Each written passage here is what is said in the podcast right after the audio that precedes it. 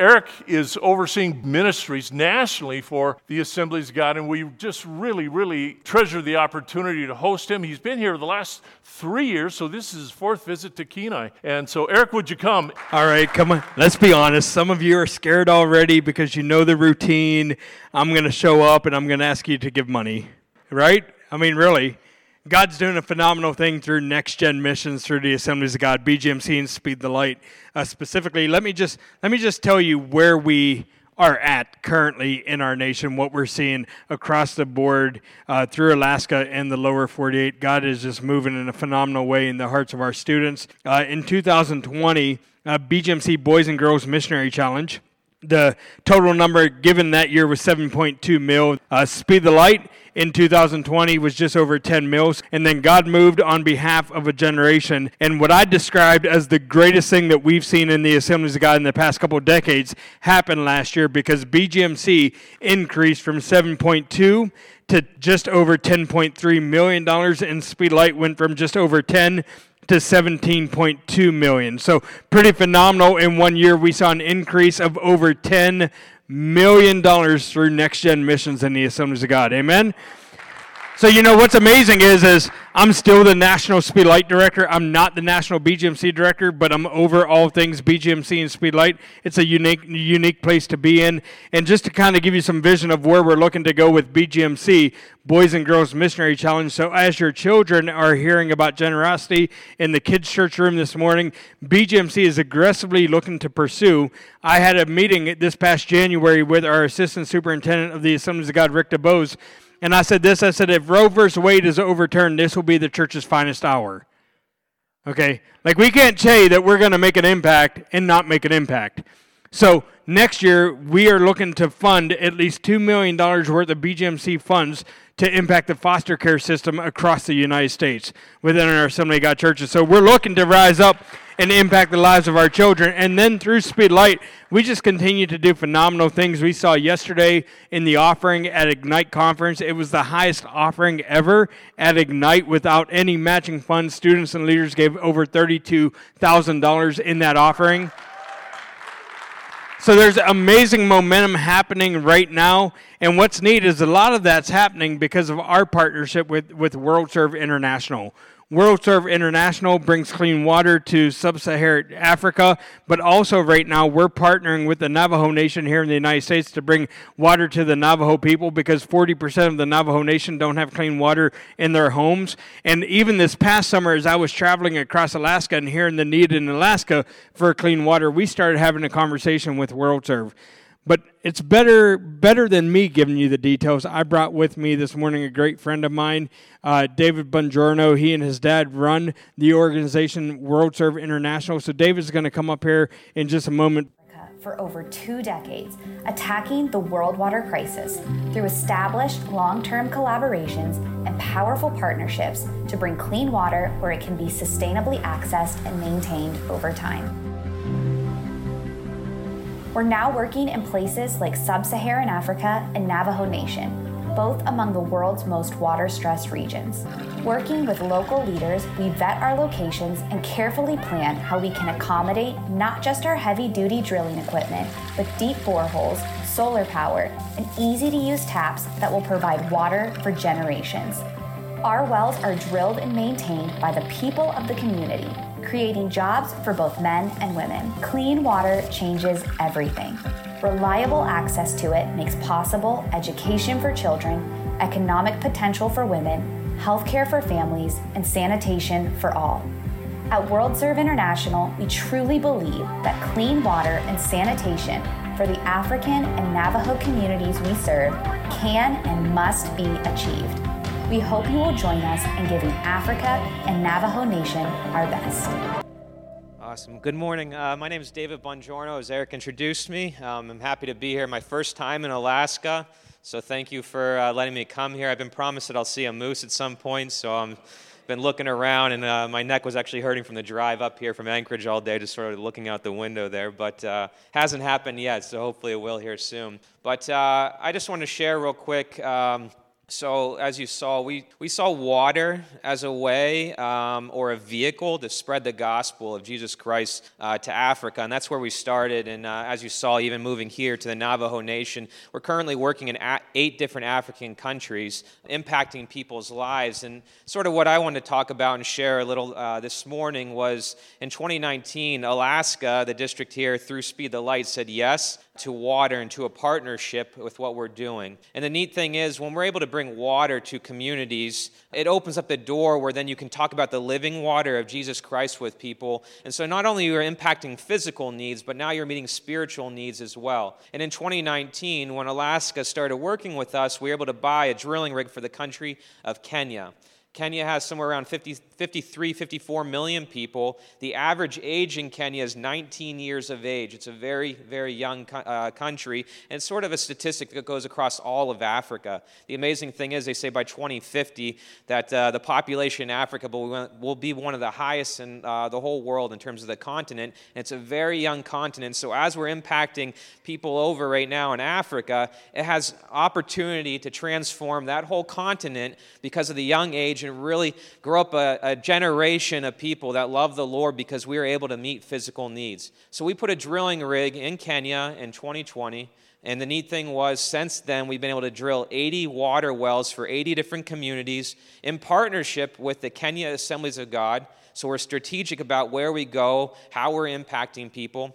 And that 80 communities that we've had the impact uh, on has uh, reached somewhere around four to 500,000 people because Alaska said yes to uh, Speed the Light and to the partnership with WorldServe International. The other neat thing is that we talk about partnership, and your pastor and Eric was already talking about funds, but every dollar raised today, we're able to match that dollar for dollar because how WorldServe works, we go out, our, like our board of directors are all business people. Uh, we have an NBA player on our board of directors, and we've always worked and uh, worked some ways outside of the church community, and we raise funds to match what you guys are doing within the church. And the neat thing is, when we're raising funds, it's not necessarily people that even have a relationship with the Lord, but they're giving to meeting that physical need into a good cause. But the neat thing is, we're able to turn that around and we're able to put that strategically on the ground at churches so that, again, like I said, people can come to know Christ as their Lord and Savior. So it's been an amazing thing just to see how nations have been raised up, and we're continuing to do that through your guys' partnership. And even by the end of this year, we'll probably be at 100 uh, in Kenya alone. So, because you guys said yes, and, and Eric and I were talking about this a little, uh, you know, we're asking to say yes again because Eric mentioned that uh, even in Alaska, there was some vision poured out that there's still communities and people here that don't have access to clean water. In February this next year, we'll be going to Israel uh, Israel is sort of a, a, a, cutting edge for technologies when it comes to water and water purification. And even you saw in the, some of the video as well uh, how we're putting drip irrigation systems off of the water wells that we're doing so that communities can grow food. It's sort of that concept of uh, uh teaching someone to fish versus giving a fish. We're teaching these communities to grow their own food for increase of nutrition and help with those things. But it's the same thing. In Israel, we're working with this company that can purify salt water and they basically put it on like a Can-Am or, or, a vehicle like that, and it's a water purification system that can go around community to community and purify up to I think it's like 37,000 gallons in one day. 37,000 gallons in one day which is pretty incredible. And the technology is just, like I said, cutting edge. And we're really excited to see, and we're putting one of those units in Kenya right now, and potentially bringing one here to Alaska as well. And again, that's what we're saying. Say yes. You said it before, and we're asking to say it again because we believe that we can have an impact here in your guys' state as well so that people can come to know Christ as we impact physical needs. So it's a really exciting opportunity. And in that partnership, there's an African saying, and I love this if you want to go fast, you go alone, but if you want to go far, you go together. And so the partnership and where we're going to match the funds today is actually through the NBA and one of WorldServe's partnerships. There's a basketball player called Malcolm Brogdon, and he plays for the Boston Celtics. And a couple years ago, we brought Malcolm over to Africa. He saw the projects that Speed the Light had partnered with WorldServe and what we were doing. We told him stories about students here in Alaska, students all across the nation as well, and what they're doing and their heart for missions and how they were just truly believing in and this, uh, this, just, this, this aspect and this, this thought that they can really change the world for Christ. And it motivated him that this year he's giving over $400,000 to WorldServe to be matched by Speed the Light so that people can come to know Christ as their Lord and Savior. So I thank you guys so much and just appreciate being here. And Eric, uh, put it back to you. So uh, at the end of the service, you'll have an opportunity to give to a water well project. We have $25,000 in matching funds available to this church, which means that if you give 25 and they give 25, you put one well. It's pretty amazing. And, you know, it's neat because so many people are like, 50 grand for a water well?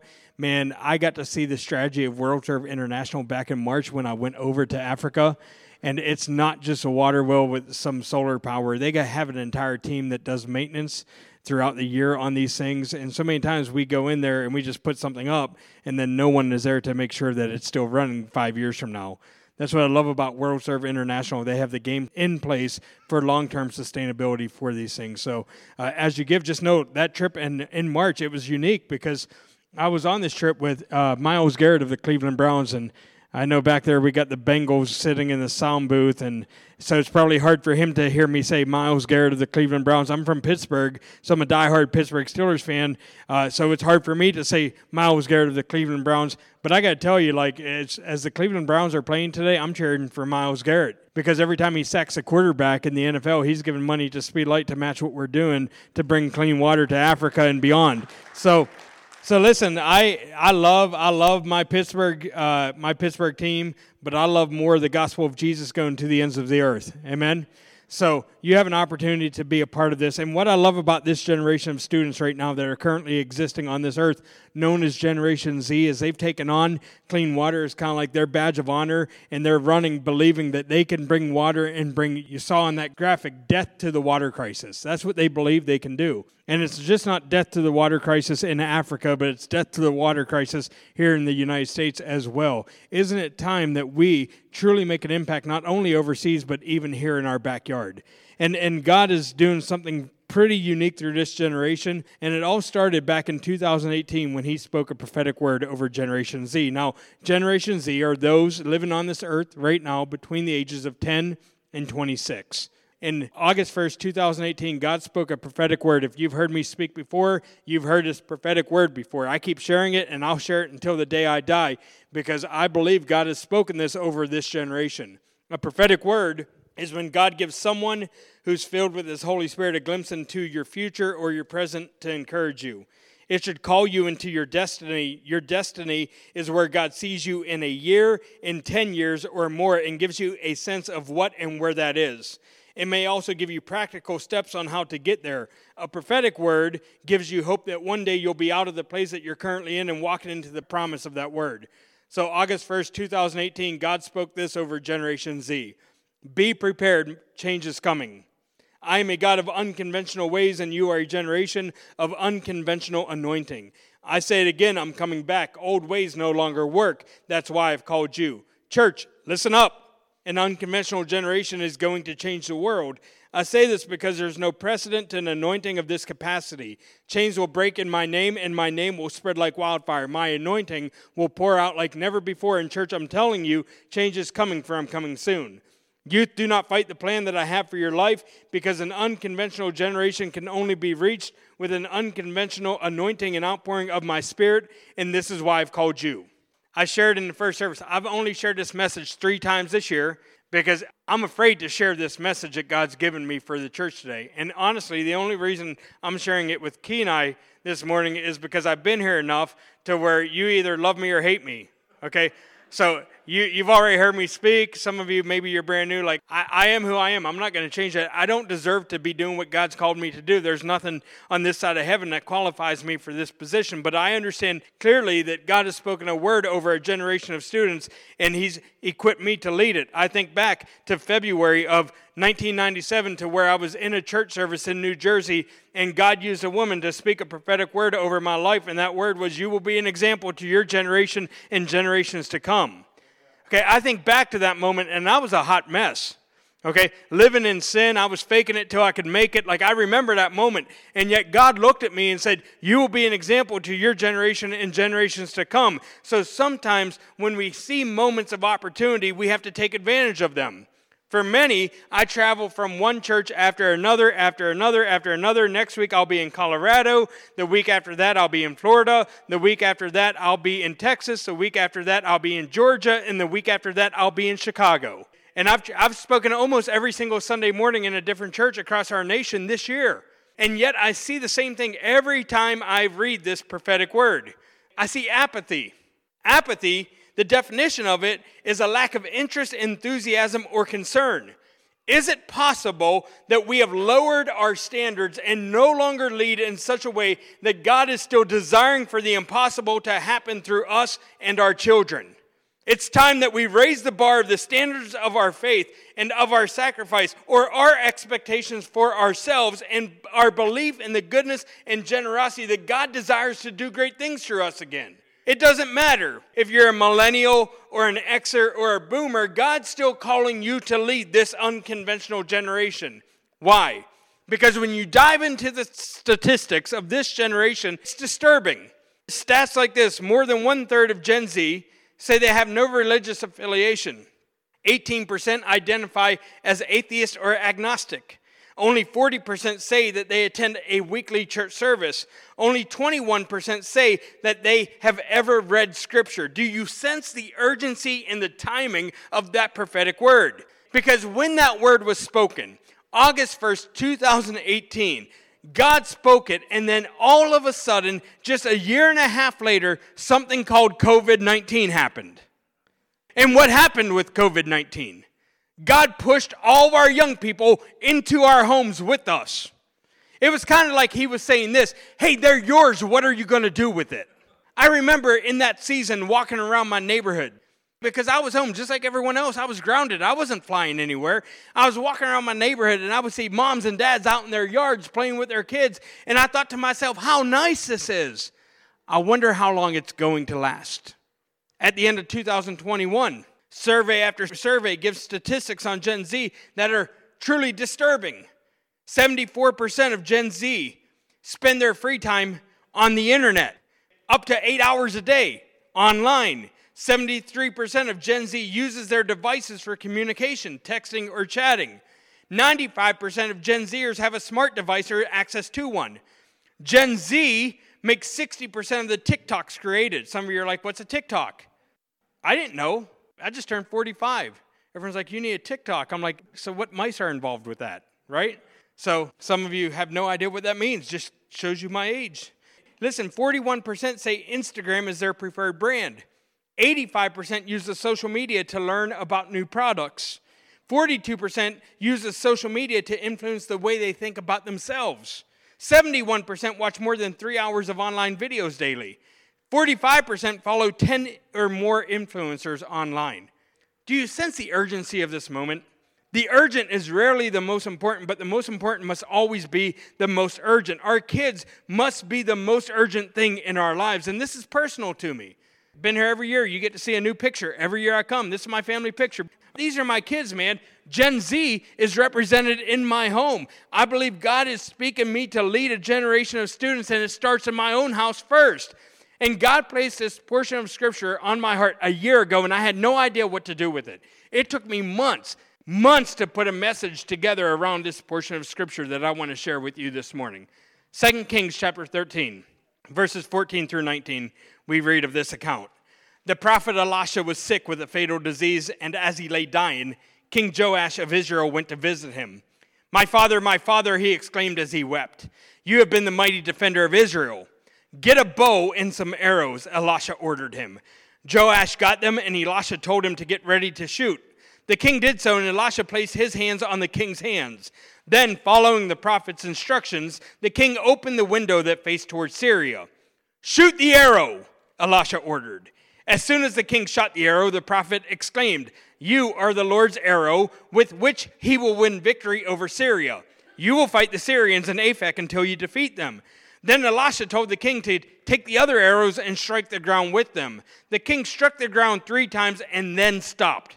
This made Elisha angry, and he said to the king, You should have struck five or six times, and then you would have won complete victory over the Syrians, but now you will defeat them only three times. Let me give you some history of this scripture. Joash was now the 12th king of Israel. And like those before him, the Bible describes him as someone who sinned against God. So I wonder what would cause Joash to go to the prophet Elisha. Did he know him? We would assume so. The scriptures tell us that he wept over him as he was dying. So apparently there was some kind of relational connect there. So what was it that Joash was looking for? What was he needing from Elisha? I think of that moment and I think back to this past summer, I was driving through Napa Valley in California, and I get a phone call from a number I did not recognize. I typically don't answer it, but in that moment, I hit the button on the radio and I said, Hello, this is Eric. And I hear, Hey, PE, it's Sean. Pastor Eric. Hey, PE, it's Sean. All of a sudden, I knew who it was. It was Sean Dar, a young man that was in my youth ministry back in 2004, 18 years ago. I'm like, Hey, buddy, what's up? He's like, Well, you know, Pastor Eric, I know we haven't talked for a lot of years, but I, I just needed someone to talk to. I'm like, Okay, Sean, shoot, what's going on? He's like, Well, you know, I'm married, been married for seven years. I have a 10 year old son. He goes, But man, my life is just a wreck. I said, Hold on, Sean. So you're calling me because you need somebody to tell you what you need to hear, not what you want to hear. That's why you're calling me, right, Sean? He goes, Yeah, Pastor Eric, I, I just need to hear it. And he and I talked for 15 minutes, and I talked about prioritizing his relationship with Jesus and having his son see Jesus in his own life and what that means. And we get off the phone, and, and I believe to this day, Sean is still attending church on Sunday morning. Okay, but he called me because he needed to talk to somebody who would tell him what he needed to hear, not what he wanted to hear. I believe that's what's happening in this account. Joash goes to Elisha because he knew Elisha would tell him what he needed to hear. He knew that Elisha would tell him the thing that would impact not only him right now, but the generation after him, and the generation after him, and the generation after him. Why? Because when we look at this scripture, we can pull out three things. Number one, it's about his power and not ours. It's about his power and not ours. I've heard it said that Singapore is one of the most beautiful cities in the world. The climate of this delightful city ranges from about 75 to 85 degrees year round. Architecturally speaking, one cannot ask for more. Singapore is a very modern city. It is said that people of this city are friendly and very accommodating.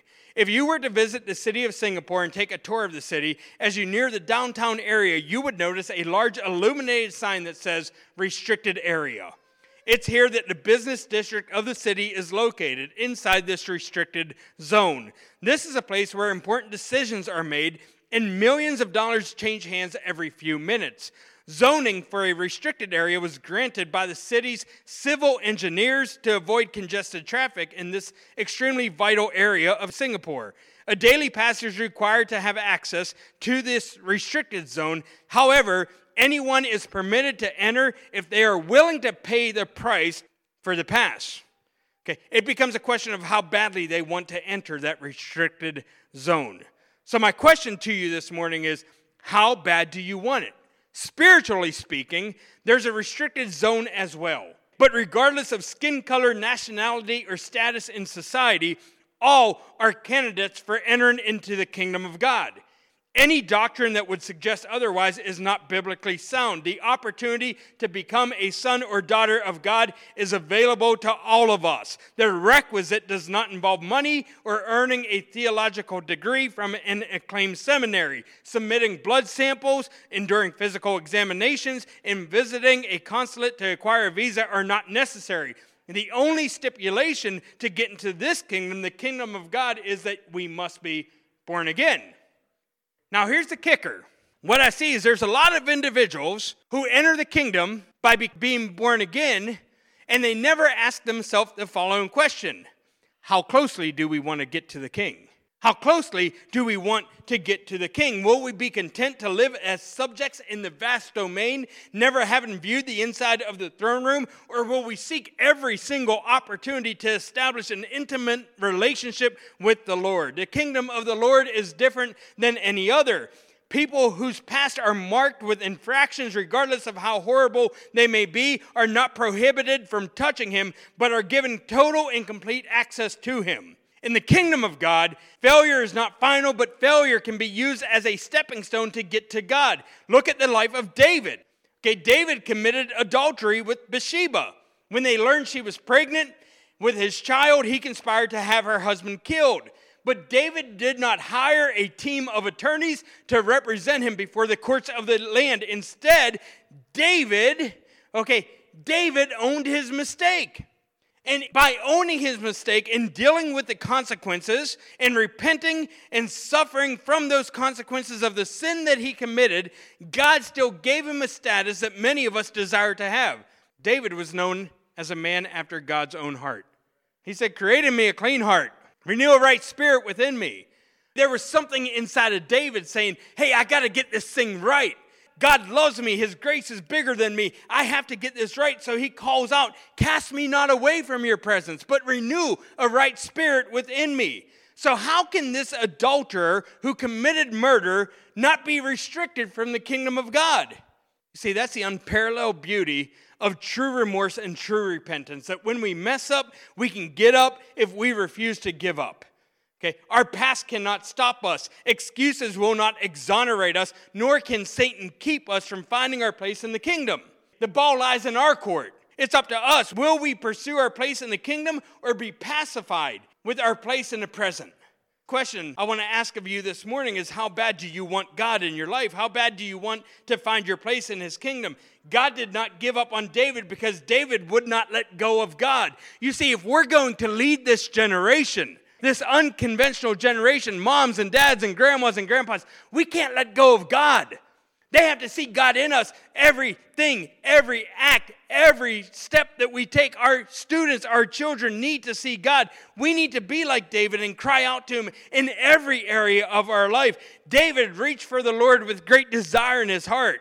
It was how bad do you want it? How bad do you desire to be in his presence? Because unlike Buddha and Muhammad and other sovereigns, only Jesus is accessible to all who desire to be in his company.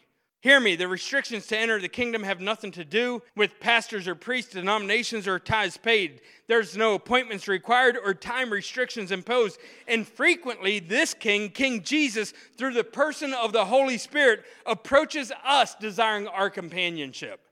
Let me ask you again how bad do you desire to be in God's presence? How bad do you want His presence in your life?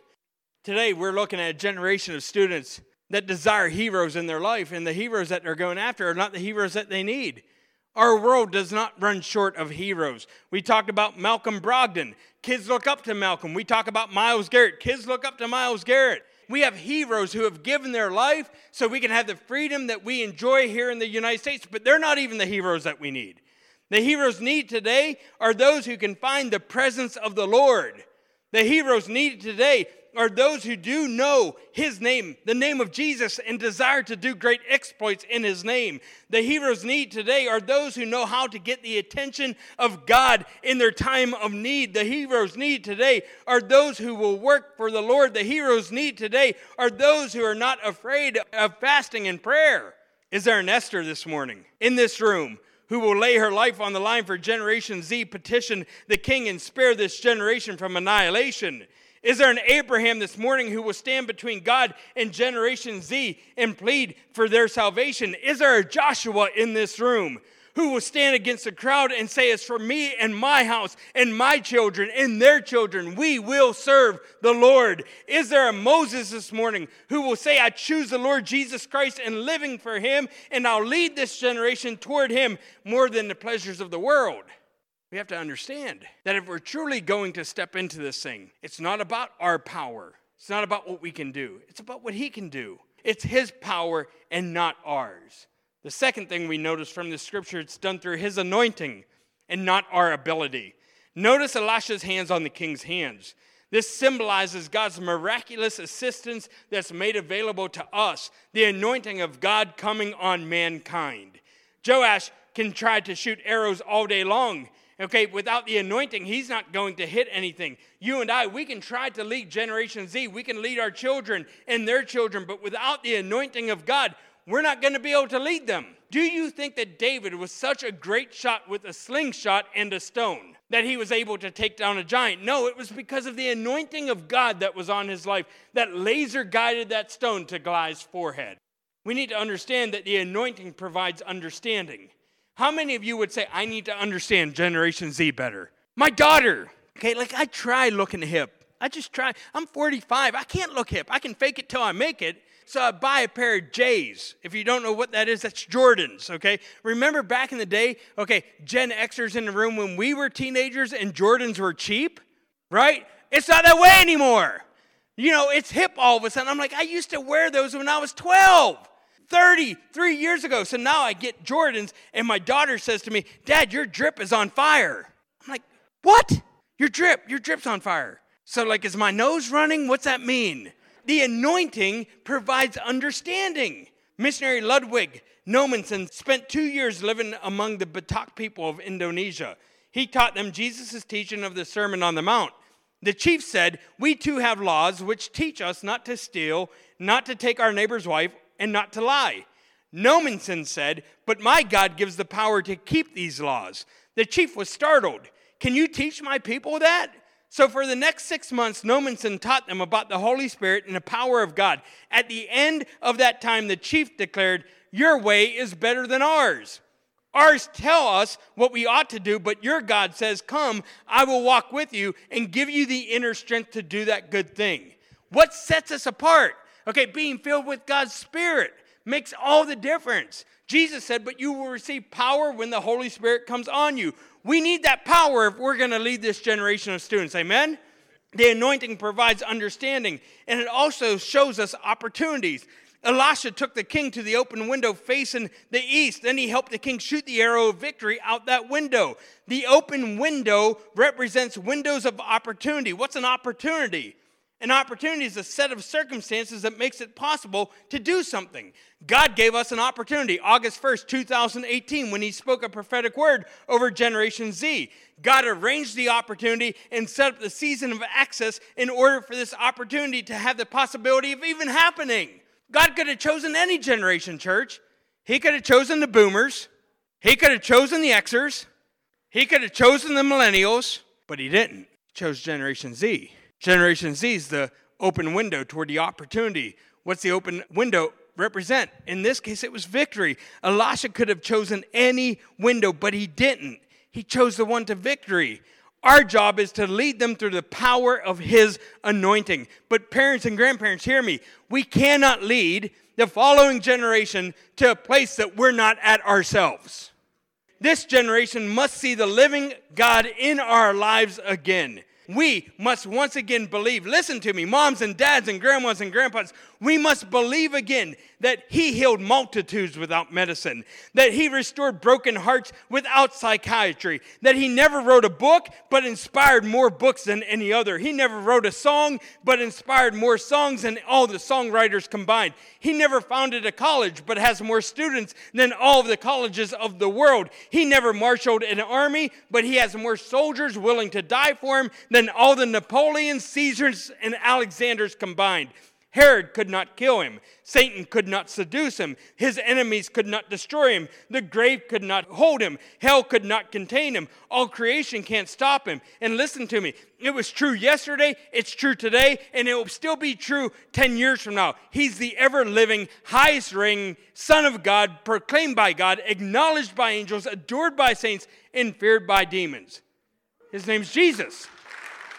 And it's not through our ability or our creativity that we can lead this generation to know who God is. It's through His anointing. It's about His power and not ours. It's about His anointing and not our ability.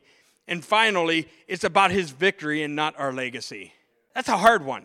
Because even me, I'm like, I want to leave a legacy. What's a legacy? A future without you still being influenced by you. I, I, said those words. I probably said them here in this church. Leave a legacy, leave a legacy. And then all of a sudden, the Holy Spirit's like, smack. No, it's not about your legacy, it's about the victory. I understand that for some of us, it's hard to hear this word this morning. You hear the word legacy and you immediately think of all the things that you've done wrong, all the times that you've failed, all the broken promises that you've made to yourself and to God.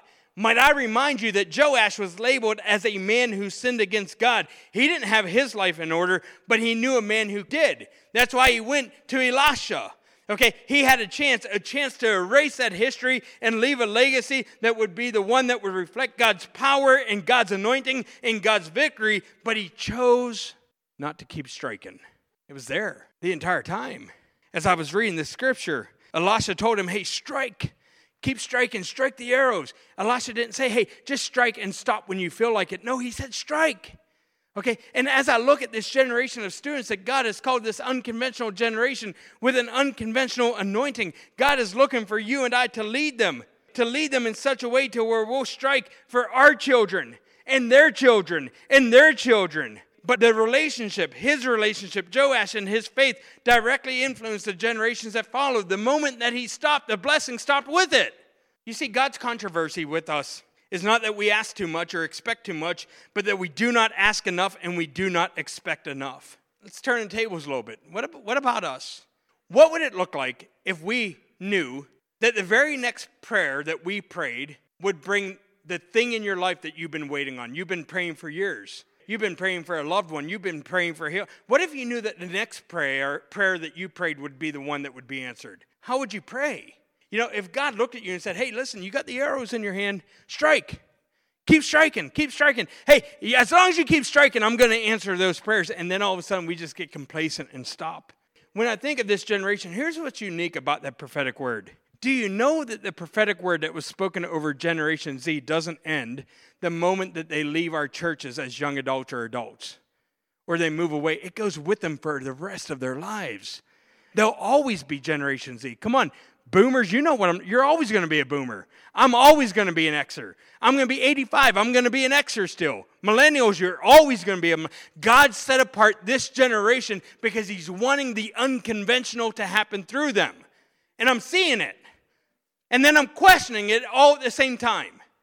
My daughter Emma turned 16 August 29th. Couldn't wait to get her driver's license. I'm on the road in West Texas. We had the Life 360 app on our daughter. The biggest blessing and the biggest curse ever is the Life 360 app. You can track your kids wherever they're going. Emma says, It's creepy, Dad, that you're watching me. So I'm watching her driving down the highway. See the speed limit on that highway 60 miles per hour. My daughter Emma, average speed that night 84 miles per hour. Top speed was 91.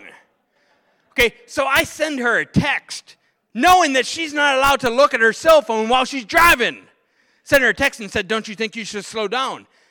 I go into my living room, which faces my front door, and I'm sitting there and I'm stewing. My blood pressure's up. Jesus was not with me at this moment. And I'm waiting on my Emma to come into the house, and she walks in, and I said, Emma, how long have you had your license for? She goes, A week and a half. I said, 84 miles per hour. Tell me again, how long have you had your license for? She goes, A week and a half, Dad. She goes, But I was just keeping up with the traffic in front of me. And I think to myself, God, God, you want me to lead this one? This one right here. You know, the gray hair's coming out of the beard. This one. I had it easy with the first two, but this one. Yes, Eric, because she is my unconventional generation with an unconventional anointing and outpouring of my spirit. There's no precedent to an anointing of this capacity. Chains will break in her name as she calls upon my name and the gospel will go to the ends of the earth. Like, I believe that. I see what God is doing through the generosity of these students. And I got to tell you, I watched young people yesterday morning giving an offering. They're walking up and they're handing over their ATM cards and they're swiping it.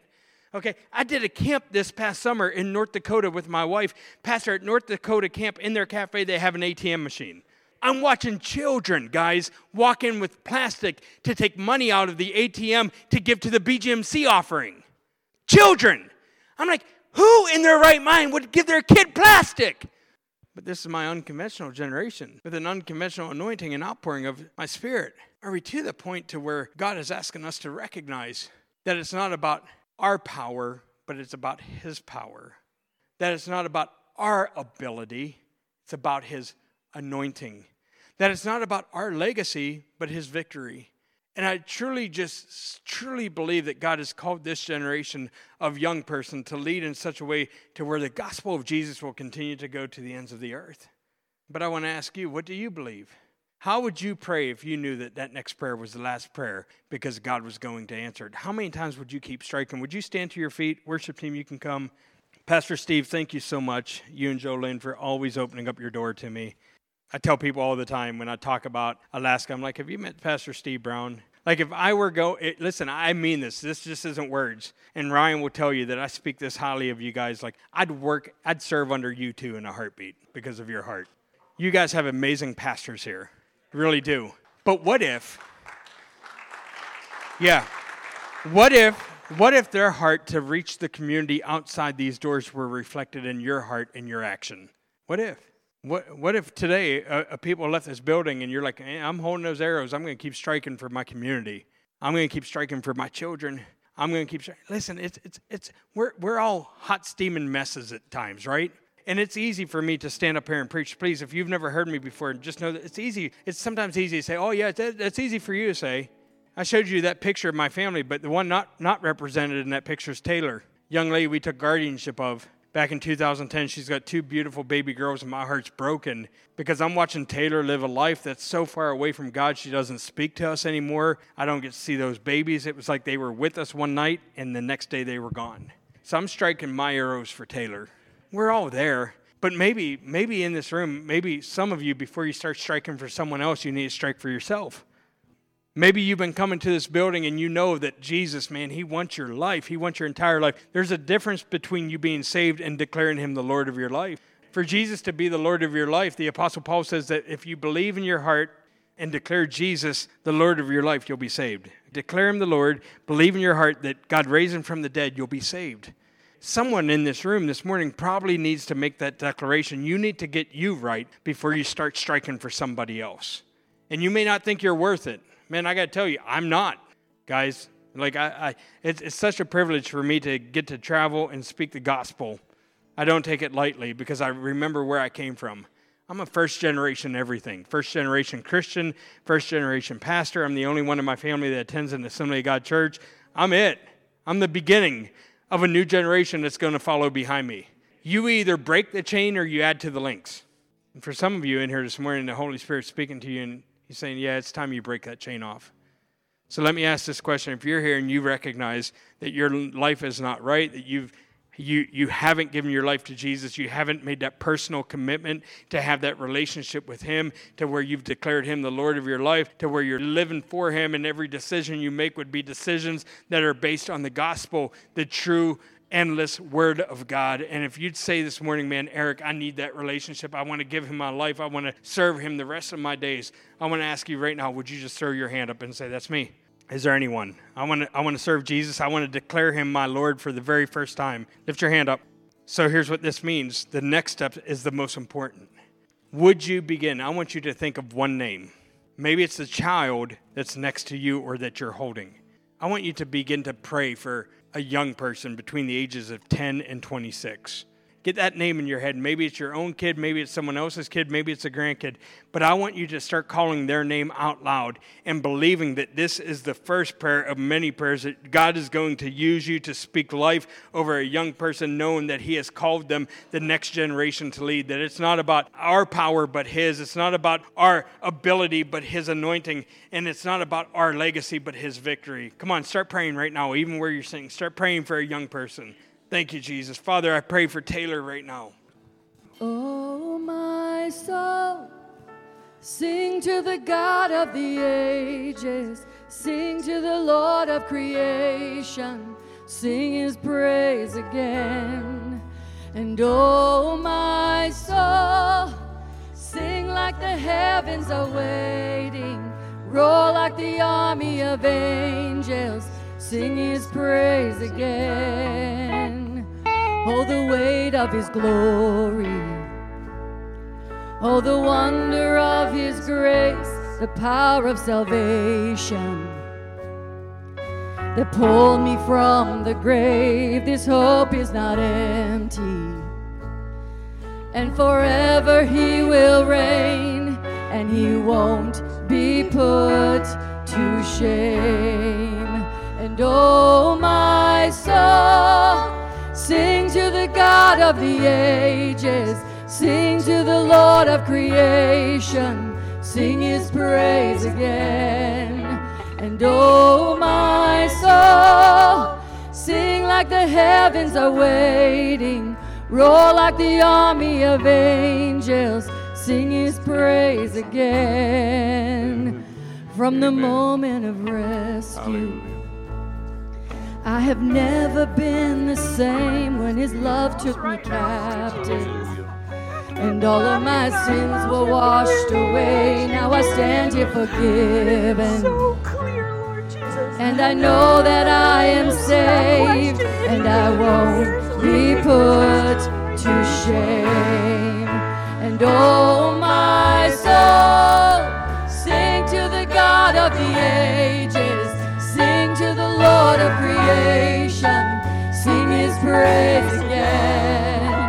Oh,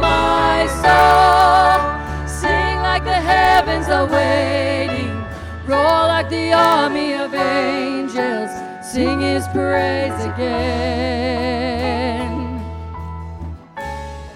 Remember how our God never failed, never failed us.